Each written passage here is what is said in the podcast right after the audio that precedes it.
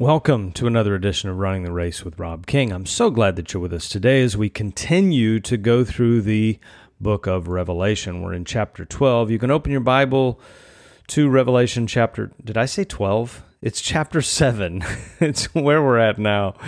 Uh, chapter 7, verses 1 through 8, as we do our verse by verse walkthrough of the book of Revelation. Just a reminder that we are in a portion now of Revelation where we are going through these seven seals, these seals that are being broken.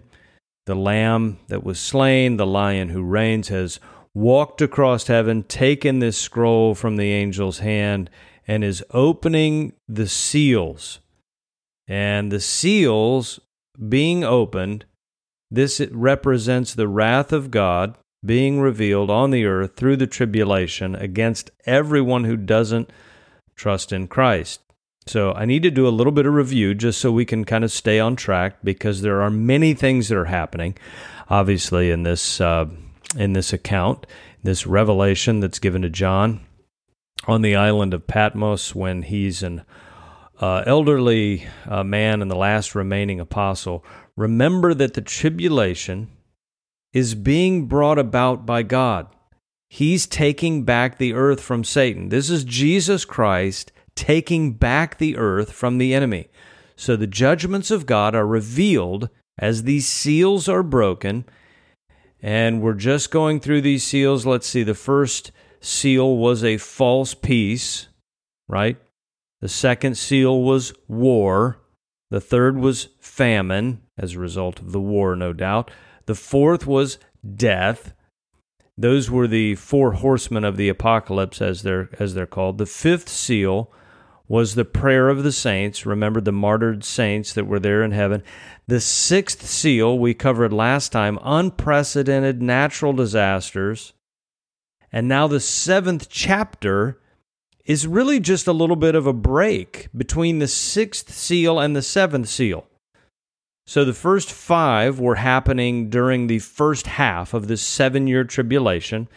And then, if you remember, it gets worse with the, with the sixth seal. And then the seventh, it's even, it's even worse. If you thought the sixth was bad, the seventh is even worse because then you're going to have the seven bowls and the seven trumpets. There's, there's all of this judgment inside of the seventh seal that we're going to see.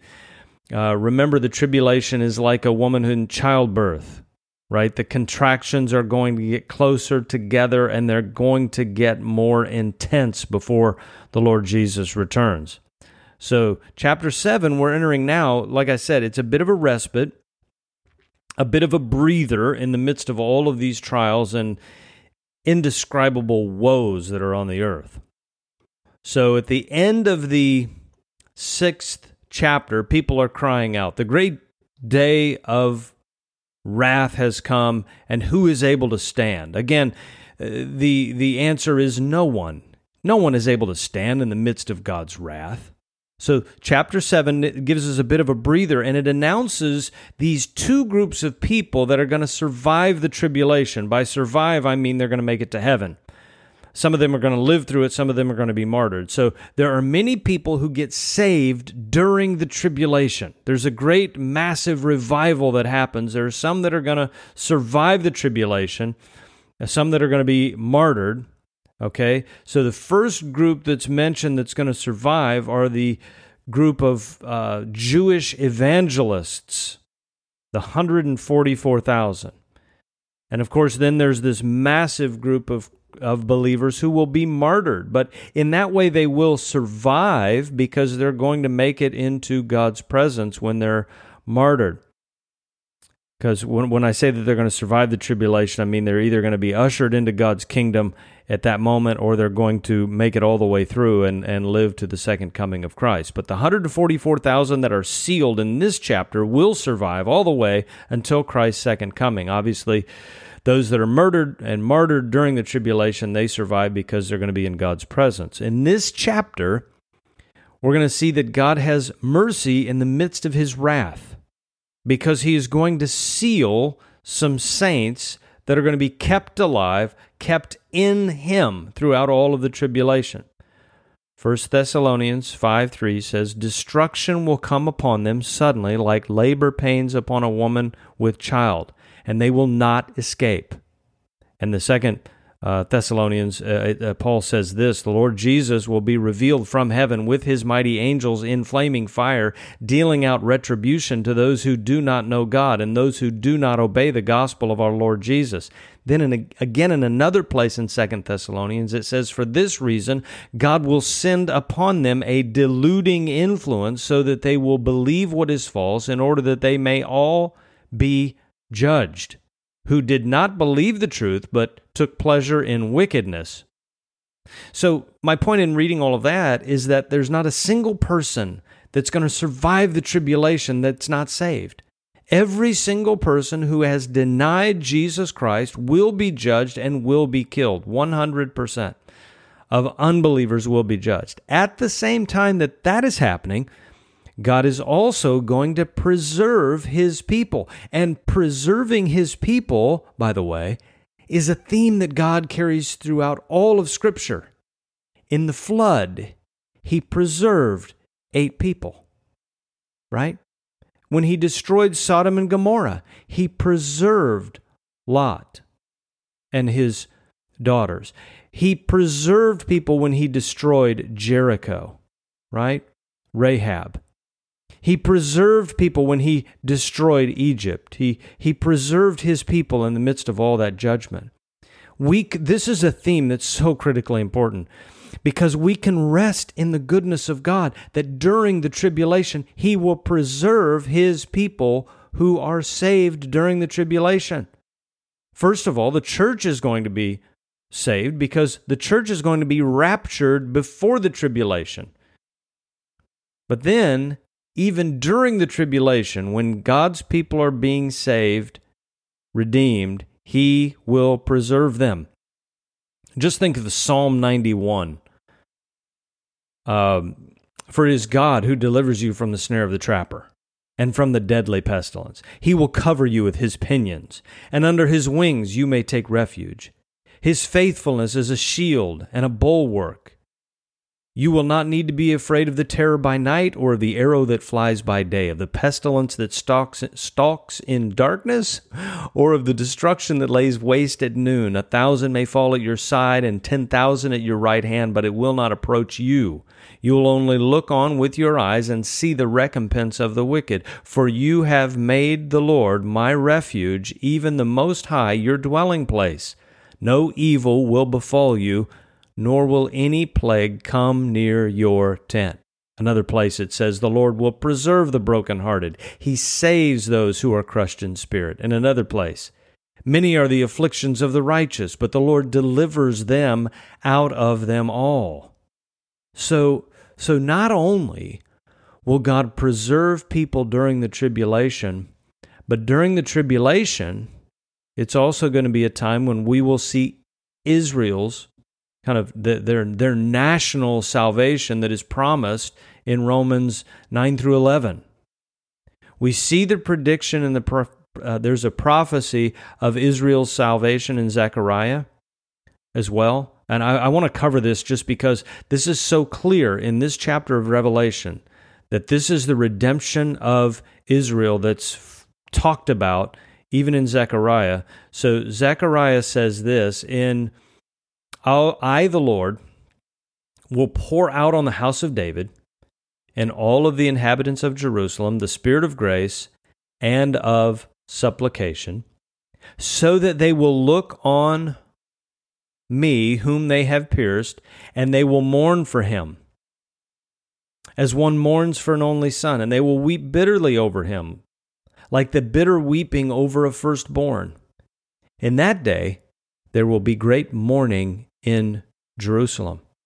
The land will mourn, every family by itself, the family of the house of David by itself and their wives by themselves, the family of the house of Nathan by itself and their wives by themselves, the family of the house of Levi by itself and their wives by themselves, the family of uh, the Shimeites, and all the families that remain, every family by itself and their wives by themselves. And that day a fountain will be opened for the house of David and for the inhabitants of Jerusalem. So in this in this prophecy of Zechariah, he's prophesying the salvation of Israel. Uh, this is what Paul spoke of in Romans 11 when he said, So all of Israel will be saved, just as, as it is written, the deliverer will come from Zion, he will remove ungodliness from Jacob. And this is one of the reasons this is one of the reasons that chapter 7 in Revelation is so critical because we see God sealing his people and using the Israelites as evangelists to bring about this great revival. You ever wonder when the when the Bible talks about the 144,000? You ever wonder who that is and how that's working? That's what's covered uh, today as we look at Revelation chapter 7. So let me go through it. Instead of reading the entire passage, I'm just going to go through as we do verse by verse. And, and let's look at this. You can open to Revelation chapter 7, verse 1. It says this After this, which is a key indicator that something has changed, there's a new vision. I saw four angels standing at the four corners of the earth, holding back the four winds of the earth, so that no wind would blow on the earth, or on the sea, or on any tree. All right. So here we have four angels. Four angels, the four corners of the earth. This simply means that they are at the north, south, east, and west. They're covering the entire earth, in other words. Okay. There's some discussion around a flat earth. I don't have time to get into that. That is obviously not what is meant here. And they're controlling the entire atmosphere. They're holding back the wind. So, in other words, the four corners of the earth, meaning north, south, east, and west, it's an all inclusive term. They're simply holding back the wind that would blow. The earth is completely still. Uh, I'm picturing now a, a, a rodeo, hang with me, and they put the man on the bull, and the bull is, is being held back. He's in the gate and he's wanting to get out, but he's not out yet. He's in the gate. Or these horses that are at the starting gate, they're ready to run, but they're being held back. So, so in other words, the wrath of the seventh seal, the bowl and trumpet judgments and all this, this is being held back. They're being held back by these angels. The, the wind is, is, is blustering, it's ready, it's waiting, the judgment is ready. But this, this look here in chapter 7 is, is that there are these angels that are holding it back. For some reason, it's, it's waiting, it's on pause.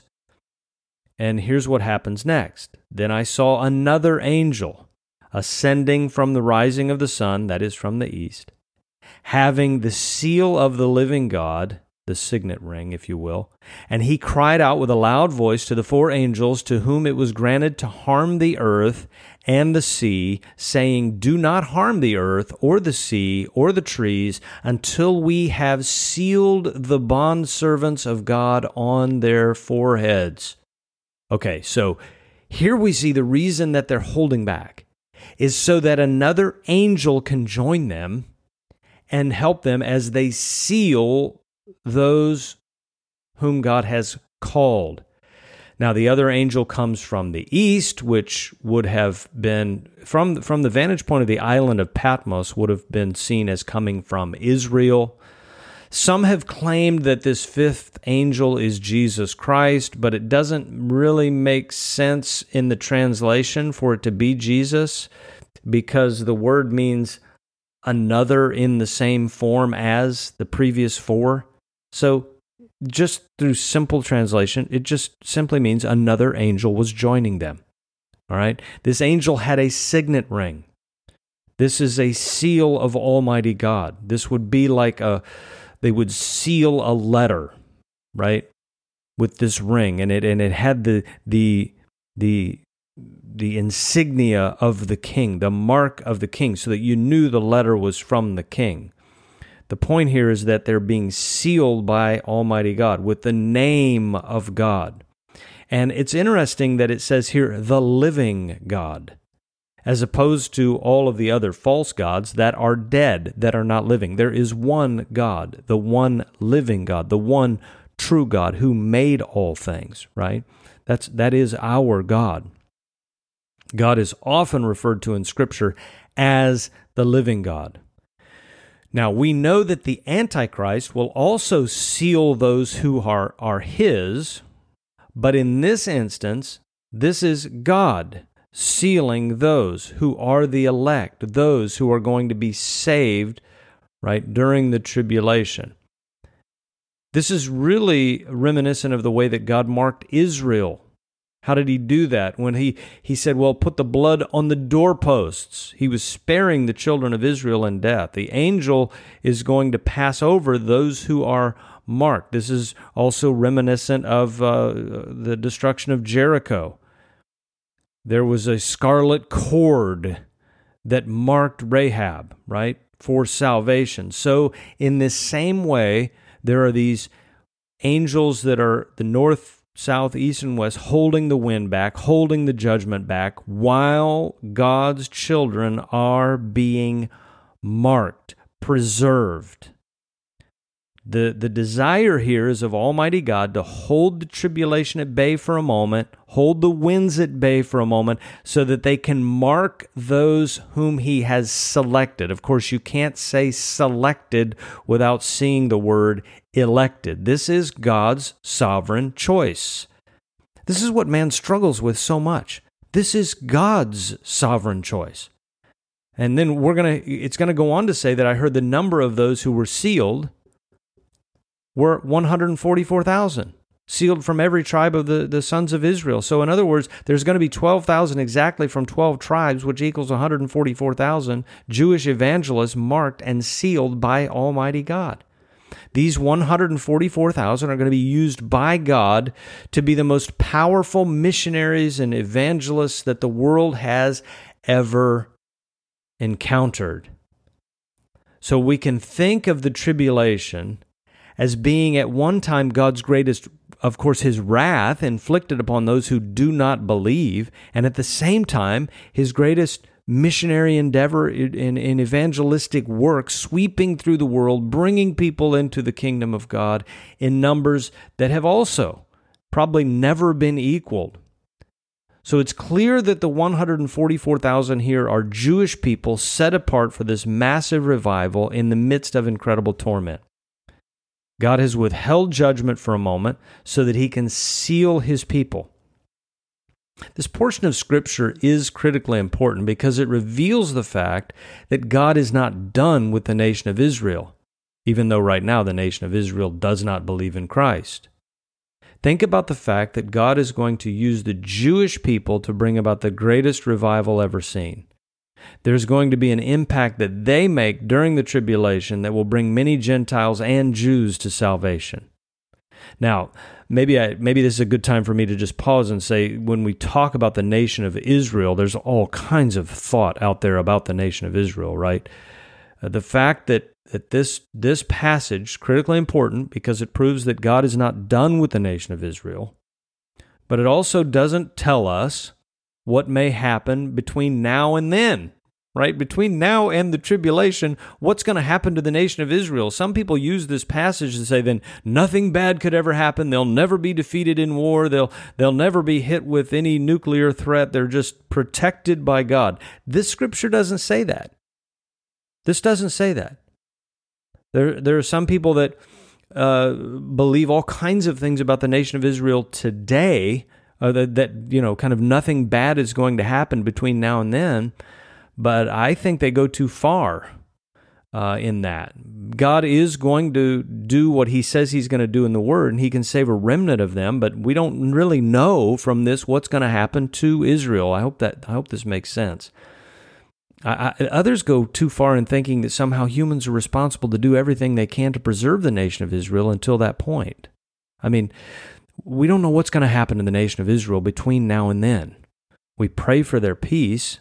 But we also know that they're not serving Christ right now, and the only way they're going to serve Christ is by His election and during the tribulation, uh, selecting those and saving those and seeing that revival happen at that time. What we can do is trust the sovereignty of God to preserve at least a remnant of Israel until that time. We understand that even right now, when this podcast is being recorded, that the nation of Israel doesn't honor Jesus Christ or view him as the Savior. And we can see in this passage today that the only thing that's going to bring them to uh, Christ is a sovereign move of God through His selection. By the way, can you imagine coming up with the exact number of 12,000 people and the, the exact number of 144,000 people? How, who could do that except for God? Could man choose that? There's no way. God has decided beforehand, before all of creation, who he has selected, who he has elected to be saved. Your name, my name, written in the Lamb's book of life before the foundation of the world, if in fact we are saved. What this passage points to is the absolute sovereignty of God in all things. And that's what Revelation points to. This is going to happen. Even in the midst of the tribulation, where God is judging every single person who is not saved. He's also saving all of those who are His elect, chosen children. God's will is going to be carried out even in the midst of the tribulation. It is His will. This is a good reminder for us. The tribulation is not an act of the Antichrist. It's not an act of Satan or some rogue government entity. It's not an act of man. It's designed by Almighty God. God is sovereign, God is in control, God is in all things, and it is for Him that everything exists, and from Him, and through Him, and to Him for His glory that everything exists. Maybe this is just a good place to be reminded of the beauty of the sovereignty of Almighty God. God is in charge. God is not subject to the whims of human authorities. God is not subject to weather patterns and the decisions of mere mortals. Humans are not going to destroy God's earth. Humans won't interrupt the plans that God has for the earth. Humans don't make the decisions that determine the destiny of humankind as much as we think we do. We are pretty arrogant we think we control all things, but God is over all and in all and through all. God is in the good things in your life. Let me let me make this very practical. God is in the bad things. You say, He causes evil? No. He allows evil. Why? For His glory. You say, why would He even allow sin? I mean, is he sovereign over that? Yes, he's sovereign over Satan. He's sovereign over sin. And he allows all of it for his glory. How would you know his redemptive capability if it weren't for the fall of humankind? How would you know that he's gracious? How would you know that he's kind? How would you know that he's loving? How would you know of his sovereignty without all of it? All for his glory. I can tell you, if you're on a mountaintop, that's a gift from God. And if you're in a valley, that's a gift from God. He's in it. He's in it conforming you to his image. God is aware of all things. He's sovereign over our lives. And, and I pray that the sovereignty of God today would give you peace, knowing that He's in charge and He's in control. I had a phone call this week with one woman who was uh, just happened to be pretty stressed out. I would use the word frazzled. And uh, we talked for a moment, and it ends up that she's uh, has some uh, heart failure issues, congestive heart failure. I mean, serious, serious health conditions that have. Uh, it looks like it's really limited the the uh, the amount of time that she's has remaining here on the earth. And she was talking about all the things that she's going to do, and I just I just reminded her that uh, God is in charge. He's sovereign. He's in control. And if it's her time to go, then when she does go, when she dies, God will take care of her children. God will take care of her husband. It's it gives me great peace, and doesn't it you that you're not in charge of the whole world? That it's not all on your shoulders? God is sovereign. God is in charge. God knows all. And his goal is that we would we would glorify Him and enjoy Him. Glorify Him. Have you learned to glorify Him in the good times and give Him praise and thanks? Giving no credit to yourself, but just thanking Him. And then what about the difficult times? Have you seen Him in the hard times conforming you to the image of Jesus Christ to a point where you can give him thanks and say, Father, I thank you. I thank you for the tough times. That's those are the times when you're really forming me and helping me to depend on you and helping me to grow in humility and helping me to realize it's not all about me, but Lord, that you would be glorified. So, Father, today we're reminded that you're in charge and we thank you, Father. You're in control. Your will is going to be done. Now, Father, may we work as those who are saved, worship as those who are saved, go about our life as those who are on mission with you, God. May we glorify you in all things and see you in all things. Father, I pray for those who have gone through very difficult, even tragic times. Maybe they've been tempted to be bitter towards you. Maybe they've been offended. Maybe they've been angry. Father, that they would see the error of their ways, that they would glorify you in the midst of the difficult times, knowing that you are in those as well. Father, I thank you that we can see you not only in the good times, but we can trust you in the tough times.